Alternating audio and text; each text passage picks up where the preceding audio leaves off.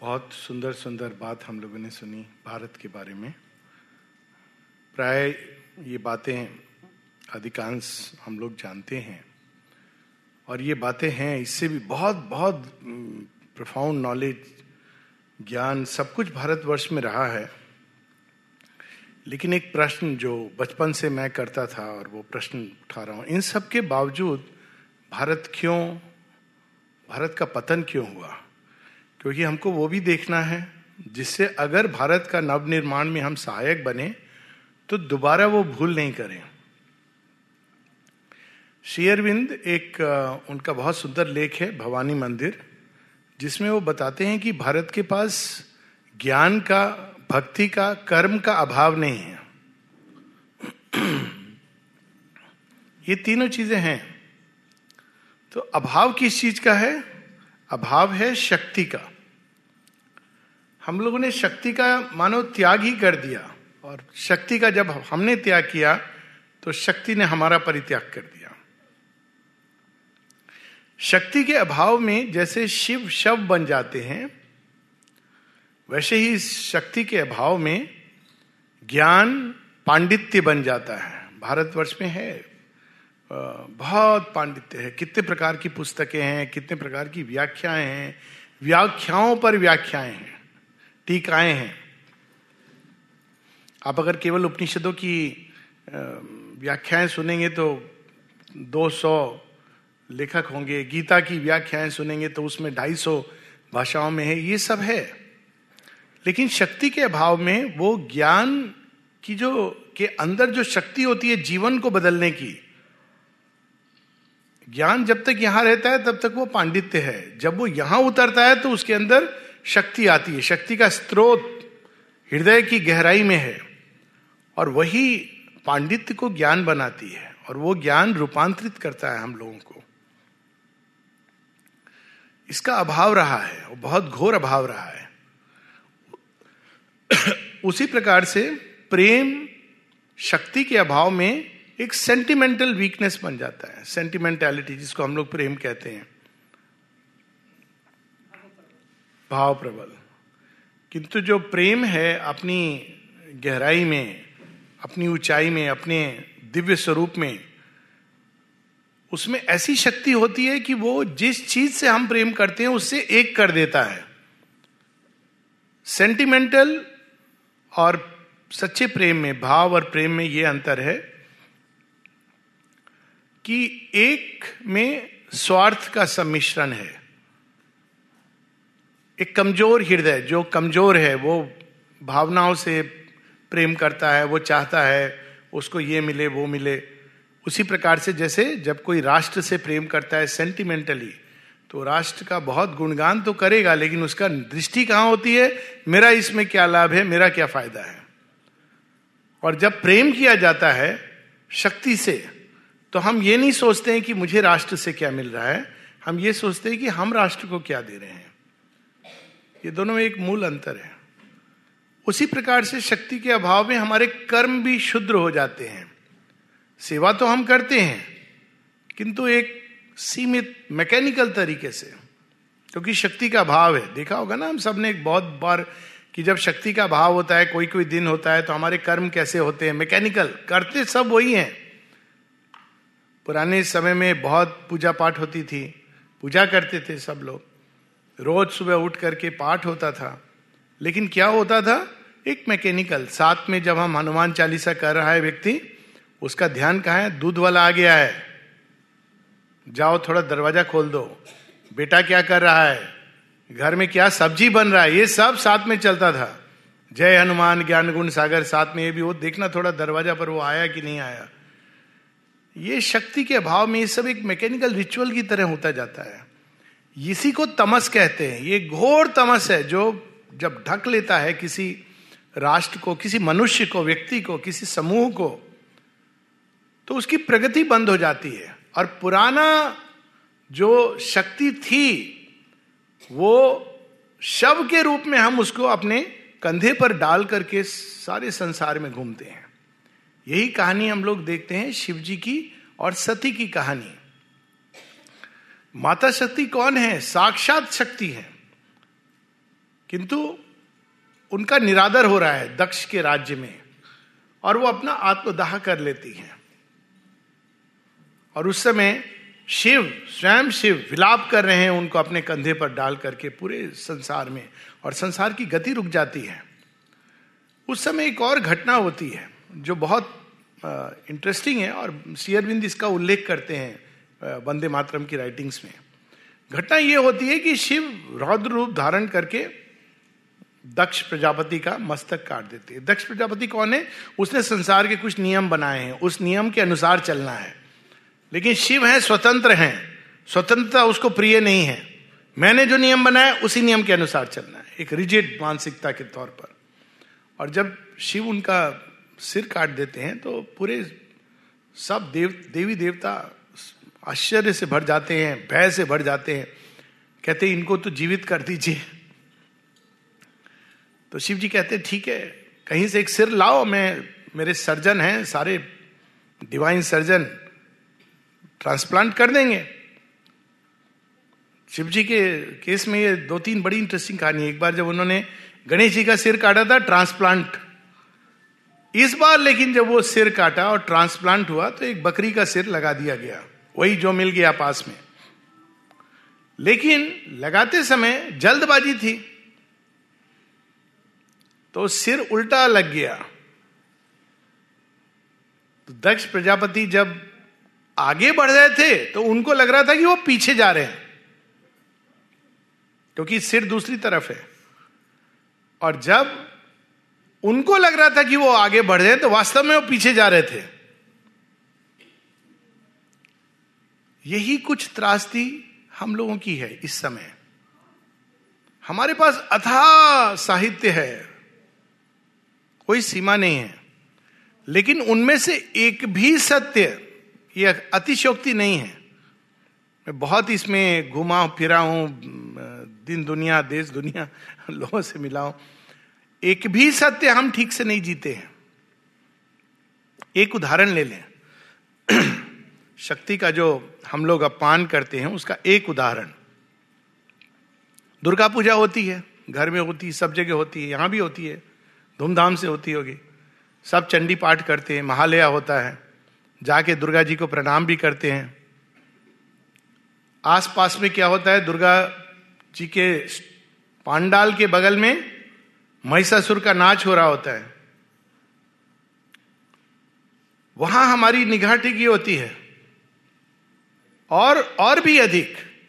सबसे अधिक हम क्या करते हैं? घर में जो दुर्गा हैं, लक्ष्मी हैं, उनका अपमान करते हैं। क्या ये सच नहीं है? एक जगह स्वामी विवेकानंद कहते हैं व्हाट इज़ द हाईएस्ट तंत्र तंत्र साधना का सार क्या है अल्टीमेट और स्वयं उसका उत्तर देते हैं। वो तंत्र सार से भी है। शेयरविंद भी इसकी बात करते हैं। हालाँकि वो उसको एक कदम और आगे ले जाते हैं। तंत्र सार का ये पाठ है जो स्वामी विवेकानंद बताते हैं। Worship all women as Devi this is the saar of tantra साधना शेयरविंद इसको एक चरण आगे ले जाते हैं, कहते हैं why only women all creation feminine principle केवल विमेन में नहीं है। नदी, पृथ्वी, आप देखिए, ये सब देवी हैं। भारतवर्ष में इसका कंसेप्शन है।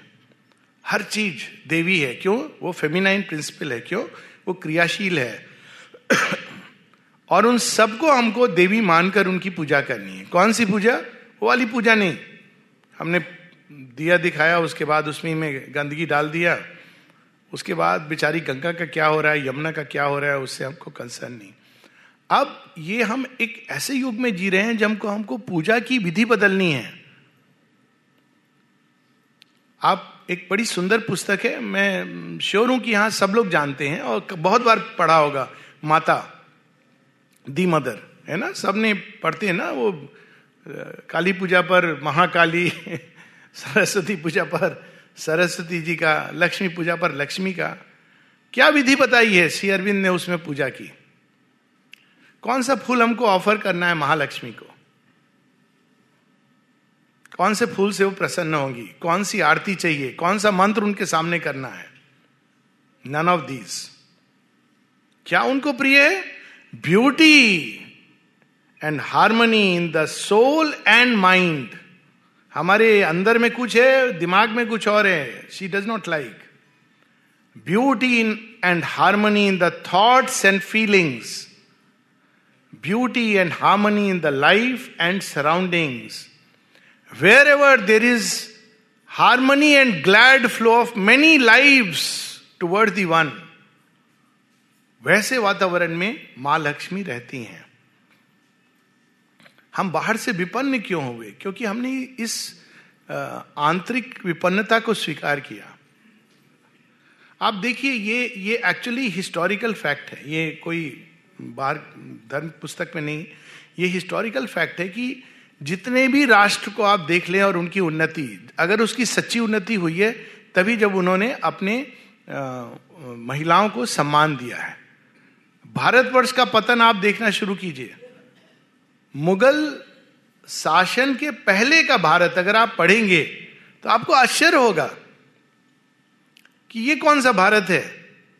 पढ़ा है हम लोगों ने, लेकिन ध्यान नहीं दिया है। ये कौन सा भारत है जिसका नाम एक ऐसे राजा के ऊपर है, जिसका जन्म बिना विवाह के होता है? उसके माता ने विवाह नहीं किया है, गंधर्व विवाह किया है।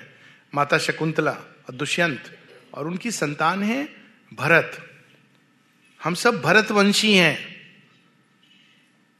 रामायण में भारत का नाम है आर्यवर्थ आर्य के नाम पर है। उसके पहले भारत का नाम है जम्बू द्वीप भरत कौन है? उनकी क्या विशेषता है कि आने वाले समय में उनके नाम को चुना गया। भरत में करेज है, साहस है। प्रचंड साहस है। उनकी माँ में कितना साहस है। सत्य के लिए वो एक राजा के पास चली जाती है और कहती है, ये सत्य है। ये न्याय है, ये धर्म है। कोई बाहरी डेफिनेशन नहीं है, ये आंतरिक डेफिनेशन है। ये भारतवर्ष है, और अगर हम उसमें देखेंगे कि पतन कब शुरू होता है पढ़ना चाहिए कि इवन चंद्रगुप्त मौर्य तक स्त्रियों का क्या स्थान है? चंद्रगुप्त मौर्य जैसा सशक्त राजा, सम्राट, कहा जाता है कि गुप्त पीरियड उस समय का स्वर्णिम काल था बाद बाद के भारत का।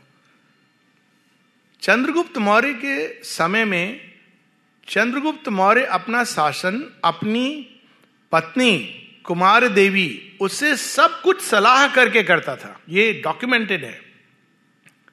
और उनकी बेटी प्रभावती, वो स्वयं साम्राज्ञी बनती है। सम्राट और राष्ट्र तो बहुत बड़ी बात है। हमारे घर में किसका शासन चलता है? शायद समय बदल रहा है। लेकिन शासन मैंने देखा है, उस समय, मैं अब नहीं जानता हूँ क्या हो रहा है भारतवर्ष में, लेकिन मुझे उम्मीद करता हूँ कि समय बदल रहा है। नहीं तो एक समय मैंने देखा है, छोटा था, मित्रों के घरों में, पिताजी कह रहे हैं, मित्र की मम्मी को, तुम चुप रहो, तुम कुछ नहीं जानती हो। तुम कुछ नहीं जानती हो? इसमें दोष किसका है? स्त्री का दोष है? माता जी से किसी ने पूछा माँ, मेरी वाइफ तो अनपढ़ गंवार है। वो नहीं समझ पाएगी ये सब योग की जटिल बातों को। माँ उस पर कहती, और इसमें, इसका जिम्मेदार कौन है? तुम जिम्मेदार हो, क्योंकि तुमने कभी ध्यान ही नहीं दिया कि वो भी शिक्षित हों, वो भी आगे बढ़े जीवन में। तो वैसे तो हम लोग दुर्गा पूजा करते हैं, लक्ष्मी पूजा करते हैं, लेकिन घर में जो लक्ष्मी है, उसकी अवहेलना करते हैं।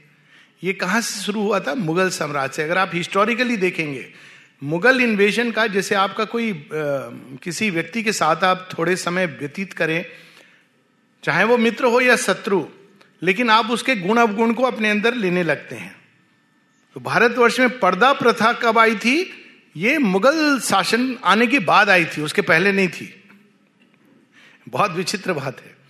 क्योंकि वो पर्दा लेके आए वो शासक क्रूर थे बर्बर थे बाद की हिस्ट्री में वो ग्रेट मुगल्स नाम से, लेकिन सच में क्रूर थे, बर्बर थे, किसी भी स्त्री को उठा लेंगे, ले जाएँगे। तो भारतवर्ष ने अपने हिसाब से पर्दा का निर्माण किया, घूंघट डालेगी, घर के अंदर रहेगी, ये कुरीतियाँ बाद में आई। उसी प्रकार से फिर ये, जिसको सती प्रथा कहते हैं, ये सब बाद में जौहर से प्रारंभ हुआ हिस्टोरिकल फैक्ट्स हैं ये। उसके बाद में जब ब्रिटिश शासन आया तो उसके रिएक्शन हुआ और उसमें और भी हमारे साथ में कुरीतियाँ हम लोगों ने अपने अंदर ली। तो इसका नतीजा क्या हुआ? आज हम जिसको भारत कहते हैं, भारत की सभ्यता, वास्तव में वो सभ्यता है ही नहीं। पुस्तकें हमारे पास हैं, लेकिन कैसे वो लोग इस जीवन को जीते थे, ये हम भूल गए हैं। पुस्तकें तो एक इंस्पायर करने के लिए, वो इसलिए है ताकि हम उस वैसा जीवन जिए। माता जी कहती हैं, a spiritual teaching is useless unless you are not willing if you are not willing to live according to it जब हम जीते हैं, तब हमारे अंदर शक्ति जागती है। और नहीं तो फिर वो मात्र एक मिथ्यात्व हो जाता है। और ये जीना, ये श्री अरविंद हम लोगों को उसके लिए प्रेरित कर रहे हैं। बहुत सुंदर बहुत सुंदर दादा भाई बता रहे थे जिस चीज़ के बारे में। Recover the Aryan thought recover the Vedas the Upanishad तो वो कहते recover it not only in your thought but in your life live the Veda live the Veda का क्या मतलब है? वेद कोई पुस्तक है? नहीं, वेद एक अद्भुत ज्ञान है। ज्ञान का सार है। क्या है वेद का सार? वेद कहाँ है? कहाँ लिखे हुए हैं वेद? ऋषियों ने तो उसको प्राप्त किया। ओरिजिनल वेद कहाँ है? हम वेद को कैसे पढ़ें? संस्कृत नहीं आती है, कैसे पढ़े? None of this is important Shri Aurobindo कहते हैं the eternal Veda is secret in the heart of every living and thinking creature हर व्यक्ति जो प्रबुद्ध है, उसके हृदय में वेद है। कैसे खुलता है? किताब को कैसे खोलें? उसका राइट कहा है लेफ़्ट कहा है? खोलने की कुंजी क्या है? यही है एस्पिरेशन अगर हम जीना चाहेंगे, वो कुंजी खुलेगी। फिर वेद हम कहाँ देखेंगे? सब जगह देखेंगे। कहाँ वेद नहीं है? वेद एक एक कण में व्याप्त है। वेद द सीक्रेट नॉलेज वो प्रज्ञा जो सारी सृष्टि को चलाती है, वो वेद है। कुछ ऋषियों ने इसको अपने तपोबल द्वारा अर्जित किया और उन्होंने उसको कुछ फॉर्मूलेज में मंत्र मंत्रबिद्ध करके वाणी में उसको दिया संसार को। लेकिन वेद का आखिरी छंद लिखा नहीं गया है। वेद का पहला छंद लिखा गया है भारतवर्ष में। लेकिन बहुत कुछ है जो अभी लिखा जाना बाकी है। और हम लोग उम्मीद करते हैं कि वो जो बचा हुआ वेद है, वो भी भारतवर्ष में लिखा जाएगा। जब कोई वैज्ञानिक कहता है कि धरती पर जो एक इलेक्ट्रॉन की गति है और चंद्रमा पर, सूर्य पर, आकाश गंगा में कहीं पर भी एक इलेक्ट्रॉन की गति है, ये दोनों कनेक्टेड हैं एक दूसरे से। क्या ये विज्ञान की डिस्कवरी है? ये वेद है। एकत्व है। ये सूत्र है। उन्होंने पूरे ज्ञान को एकत्व के आधार पर प्रकट किया। सब कुछ जो संसार में एक दूसरे से जुड़ा हुआ है। यद किंच जगत त्याम जगत। कैसे जुड़ा हुआ है? क्योंकि सबके पीछे ईश है। ईशावास्यम इदम सर्वम कितनी अद्भुत बात है ये। वेद में और क्या कहा गया? ज्ञान असीम है। जो समझता है, वो जानता है, वो नहीं जानता है। अभिज्ञातम विजानता, विज्ञातम अभिजानता। इसका मतलब क्या हुआ? कि हमें कभी रुकना नहीं चाहिए प्रोग्रेस की चाह होनी चाहिए। अभी क्या होता है?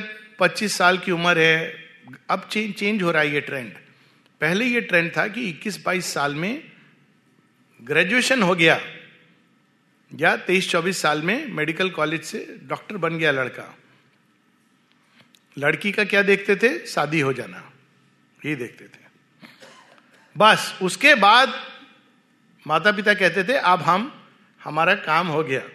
लेकिन होता नहीं था। बहुत इंटरफियर करते थे। लड़के के घर में जब बहू आती थी। ये हमारी सभ्यता नहीं है। जब इंसान सब कुछ पढ़ लेता है डिग्री पा लेता है बीए, एमए, पीएचडी तब ज्ञान का पहला चरण प्रारंभ होता है। तब तक तो केवल पुस्तक है इंफॉर्मेशन है, दिमाग के अंदर ये ये ज्ञान नहीं है। ये ये बच्चों के अंदर ये भाव जागना चाहिए कि ज्ञान का तो अंत नहीं है। जिस दिन कोई ये कहता है कि मैं जानता हूँ, उस दिन आप समझ लीजिए कि ये ये भी गया दूसरे रास्ते में। जिस दिन सब कुछ देख करके कोई व्यक्ति कहता है कि नहीं, अभी बहुत कुछ है जो जानना है। वो ज्ञान की दिशा में है। अब किसने ये बात कही थी?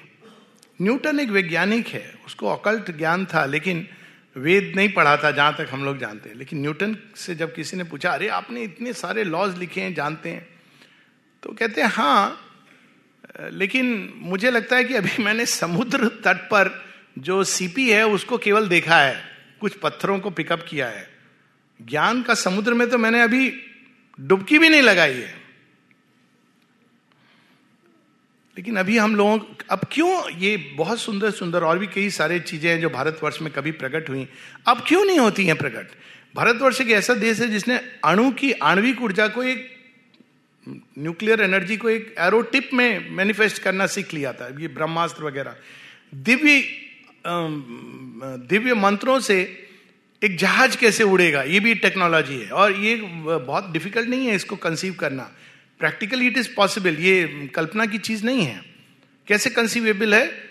मंत्र में जो ध्वनि है, जो रिद्म है, ये वेस्टर्न कंट्रीज़ में अभी आ जाएगा। साउंड टेक्नोलॉजी से आप कमांड दे करके जहाज़ को उड़ा सकते हैं। आपको केवल मटेरियल ऐसा चाहिए, धातु जिससे जहाज़ का ये बने। ये ये हम लोगों को ये विचार क्यों नहीं आता? ये एलोन मस्क को क्यों आता है? मुझे ये देख समस्या होती क्यों? क्योंकि हम लोग बहुत अधिक पास्ट में जीते हैं। भविष्य में नहीं जीते। हमारी वही अवस्था है जो दक्ष प्रजापति की है। कि उसको लगता है कि आगे बढ़ना, उसको लगता है, नहीं नहीं, हम पीछे जा रहे हैं। डरते हैं, हम घबराते हैं कोई नई चीज़ को एसिमुलेट करने से। और जब वो वास्तव में उसको लगता है वो आगे जा रहा है तो एक्चुअली पीछे जा रहा है।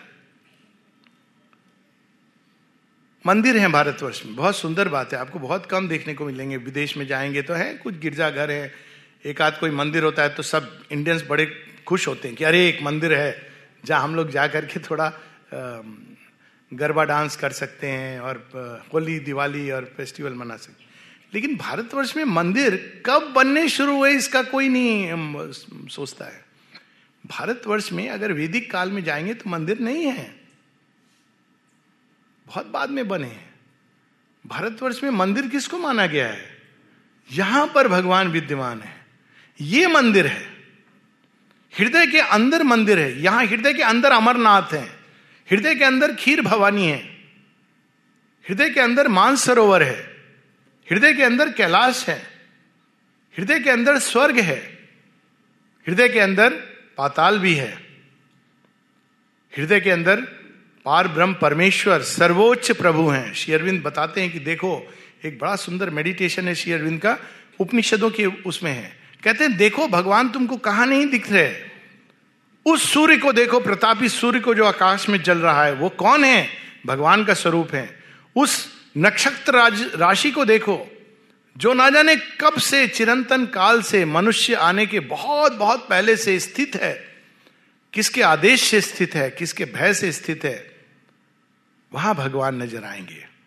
फिर वो कहते हैं, और करीब आओ, देखो, इन पर्वतों को इतने पुराने जिसकी तुम कल्पना नहीं कर सकते। किसने वहाँ पर उसको एक दंड के समान डाला हुआ है? वो भगवान है। इन नदियों को देखो न जाने कब से वो बह रही हैं। सारे आ, हमारे संस्कृति का इतिहास उनके पास है। अगर कोई गंगा के किनारे बैठे जीवंत नदी है वो केवल एक नदी नहीं है। वो आपको इतिहास बताएँगी कि यहाँ पर क्या क्या नहीं हुआ है मेरे तट पर। अभी भी उनकी स्मृति में ये चिन्ह अंकित हैं।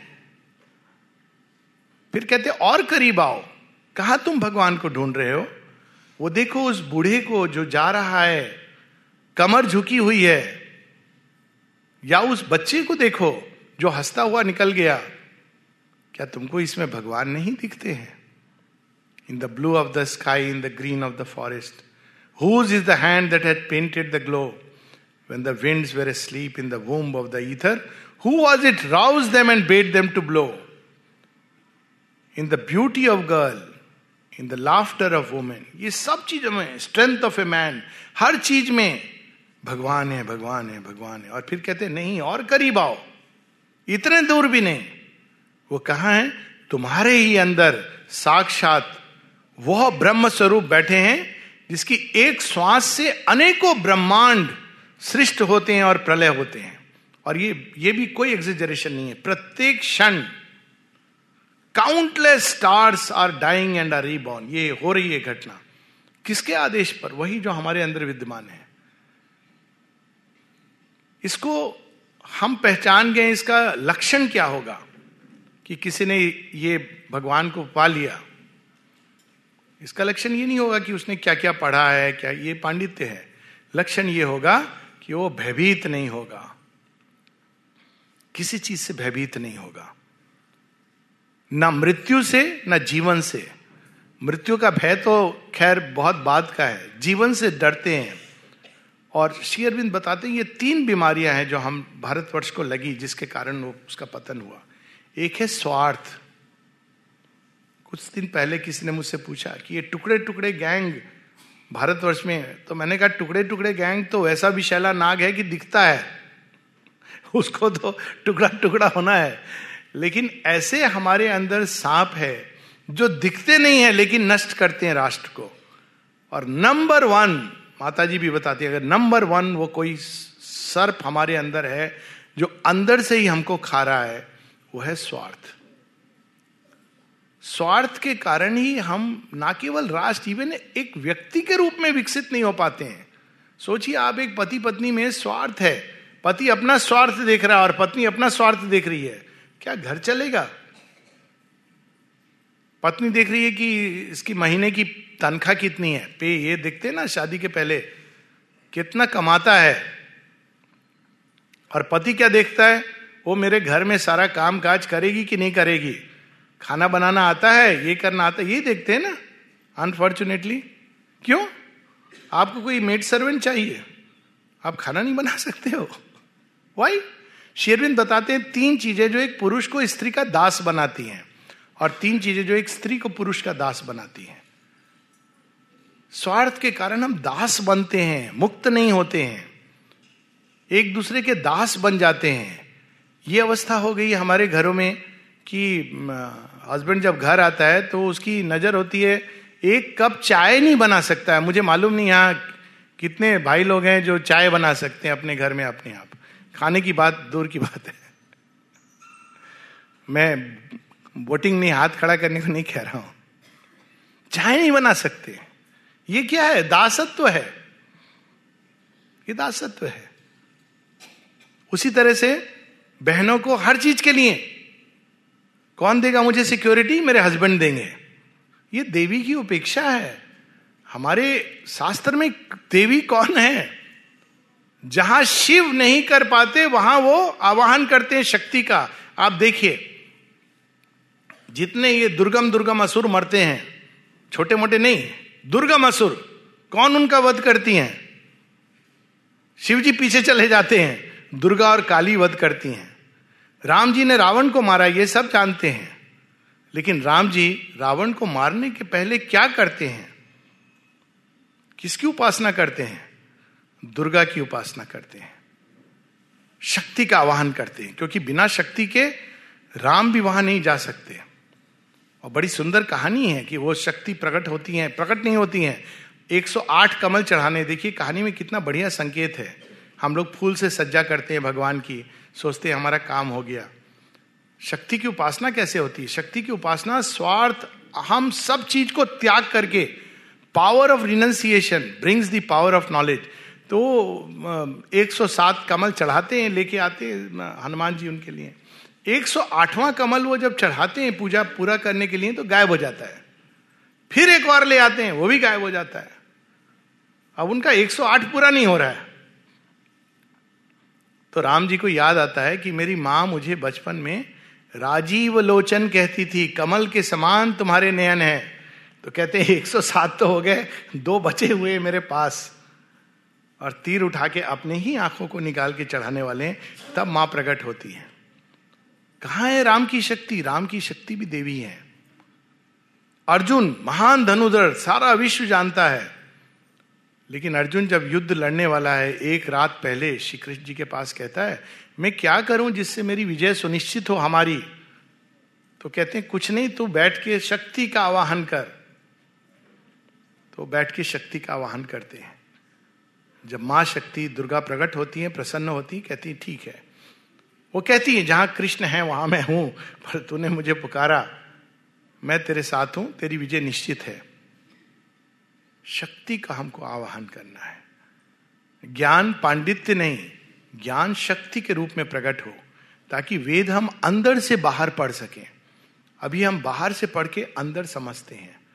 अंदर से बाहर मतलब जीवन की सब चीज़ों में वेद उस ज्ञान को देखना जो ज्ञान का चरम Veda is the ultimate knowledge the secret knowledge जो छिपा हुआ ज्ञान जो बाहर नहीं दिखता है। बाहर क्या दिखती है? अपेरेंट चीज़ें, गतिविधियाँ, मनुष्य, पेड़, पौधे, ये सब बाहर दिखते हैं।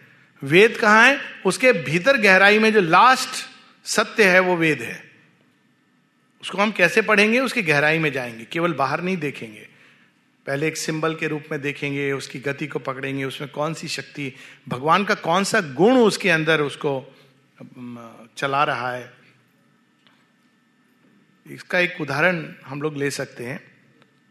पहाड़ को हम देखते हैं देखते हैं, बहुत अच्छा पहाड़ है। पहाड़ को देख के भगवान का कौन सा गुण सामने प्रकट होता है?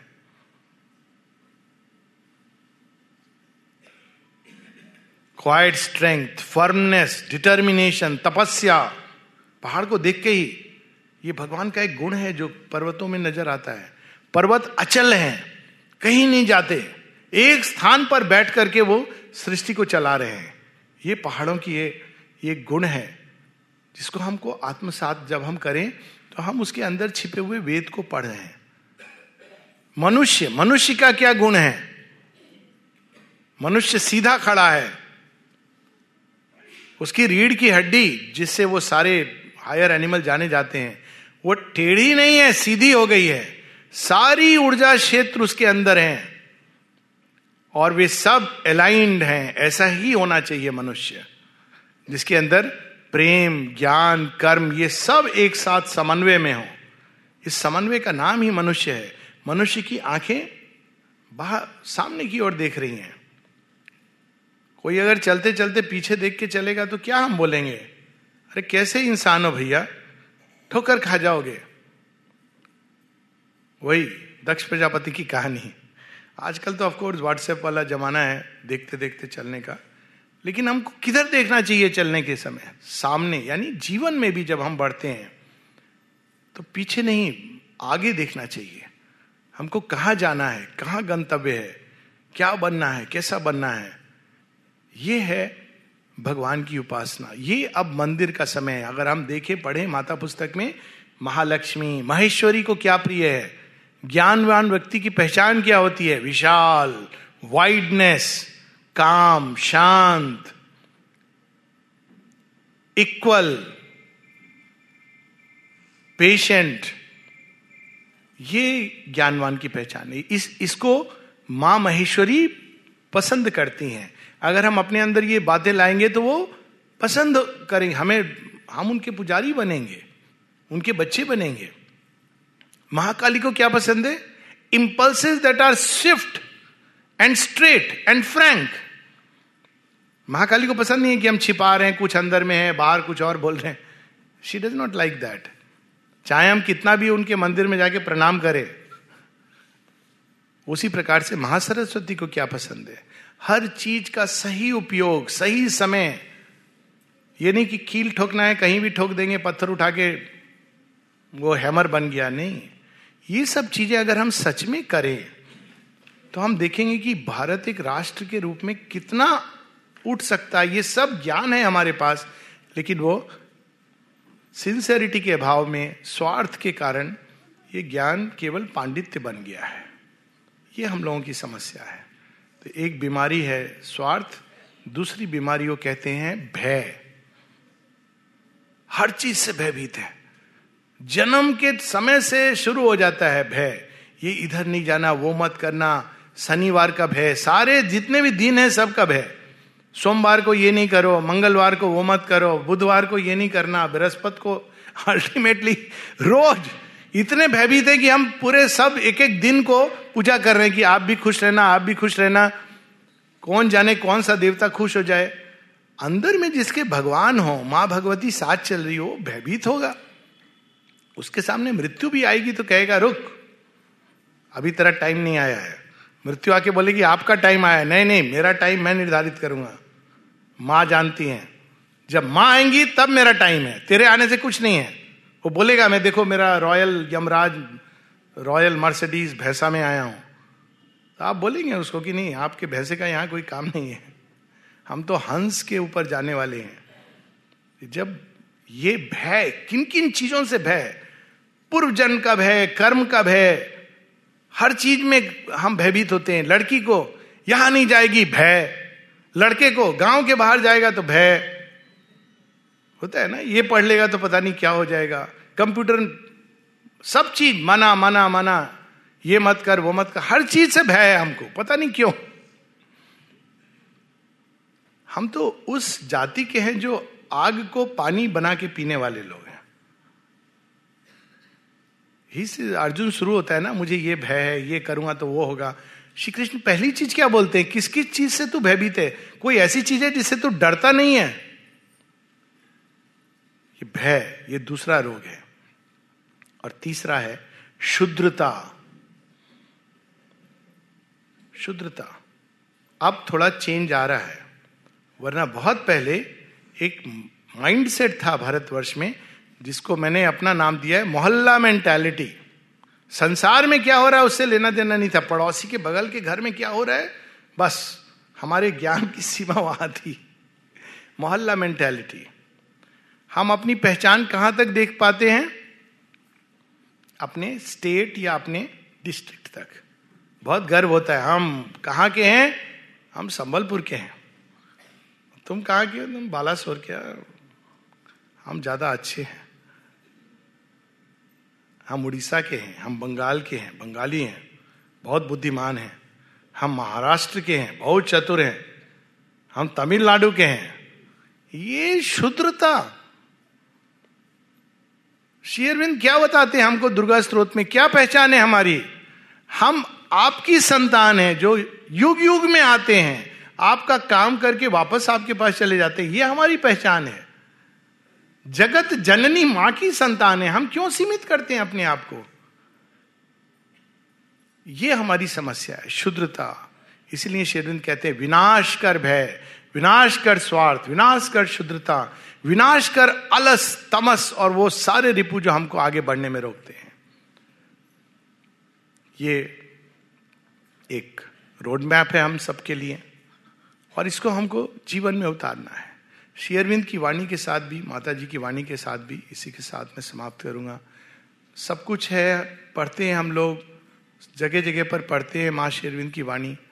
लेकिन जो मेरा व्यक्तिगत अनुभव है, हो सकता है कि ये सीमित हो, बहुत जगह में गया हूँ, पढ़ते हैं, जीवन में हम नहीं उतारना चाहते हैं। ये सत्य निष्ठा का अभाव है। माता जी कहती हैं सिंसेरिटी इज़ द की अगर हम जीवन में उतारेंगे तो वो सब हम रियलाइज़ करेंगे। पढ़ते हैं, हम सब पढ़ते हैं। लेकिन पढ़ने से कहीं अधिक है जीवन में उतारना। माता जी का ये मैसेज है जिससे समाप्त करेंगे। To know is good to live that is better to be that is perfect मानने और जानने का यही अंतर है। भगवान है, हम सब मानते हैं, लेकिन जानते नहीं हैं। भगवान यदि हैं तो जीवन हमारा कैसा होना चाहिए? बिल्कुल नहीं करते हैं। यदि सब चीज़ भगवान है एक एक व्यक्ति एक एक पशु अन्न का दाना, पेड़, पौधा, सब भगवान है तो हमको कैसा हमारा आचरण रहेगा एक दूसरे के प्रति? हम वैसा जीवन नहीं जीते हैं।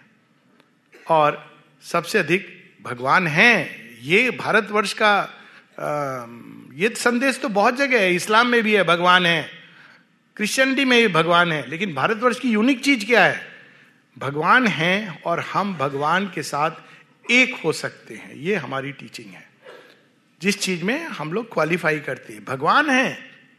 ये मान्यता जब मान के रुक गए तो वो रिलीजन हो गया। भगवान है और हम भगवान के सदृश बन सकते हैं। भगवान के जैसे बन सकते हैं, भगवान से एक हो सकते हैं। ये है योग। और ये भारतवर्ष उठ रहा है इस योग को जीवन में, अपने जीवन में उतारने और विश्व को देने के लिए, क्योंकि यही भारत की नियति है। धन्यवाद।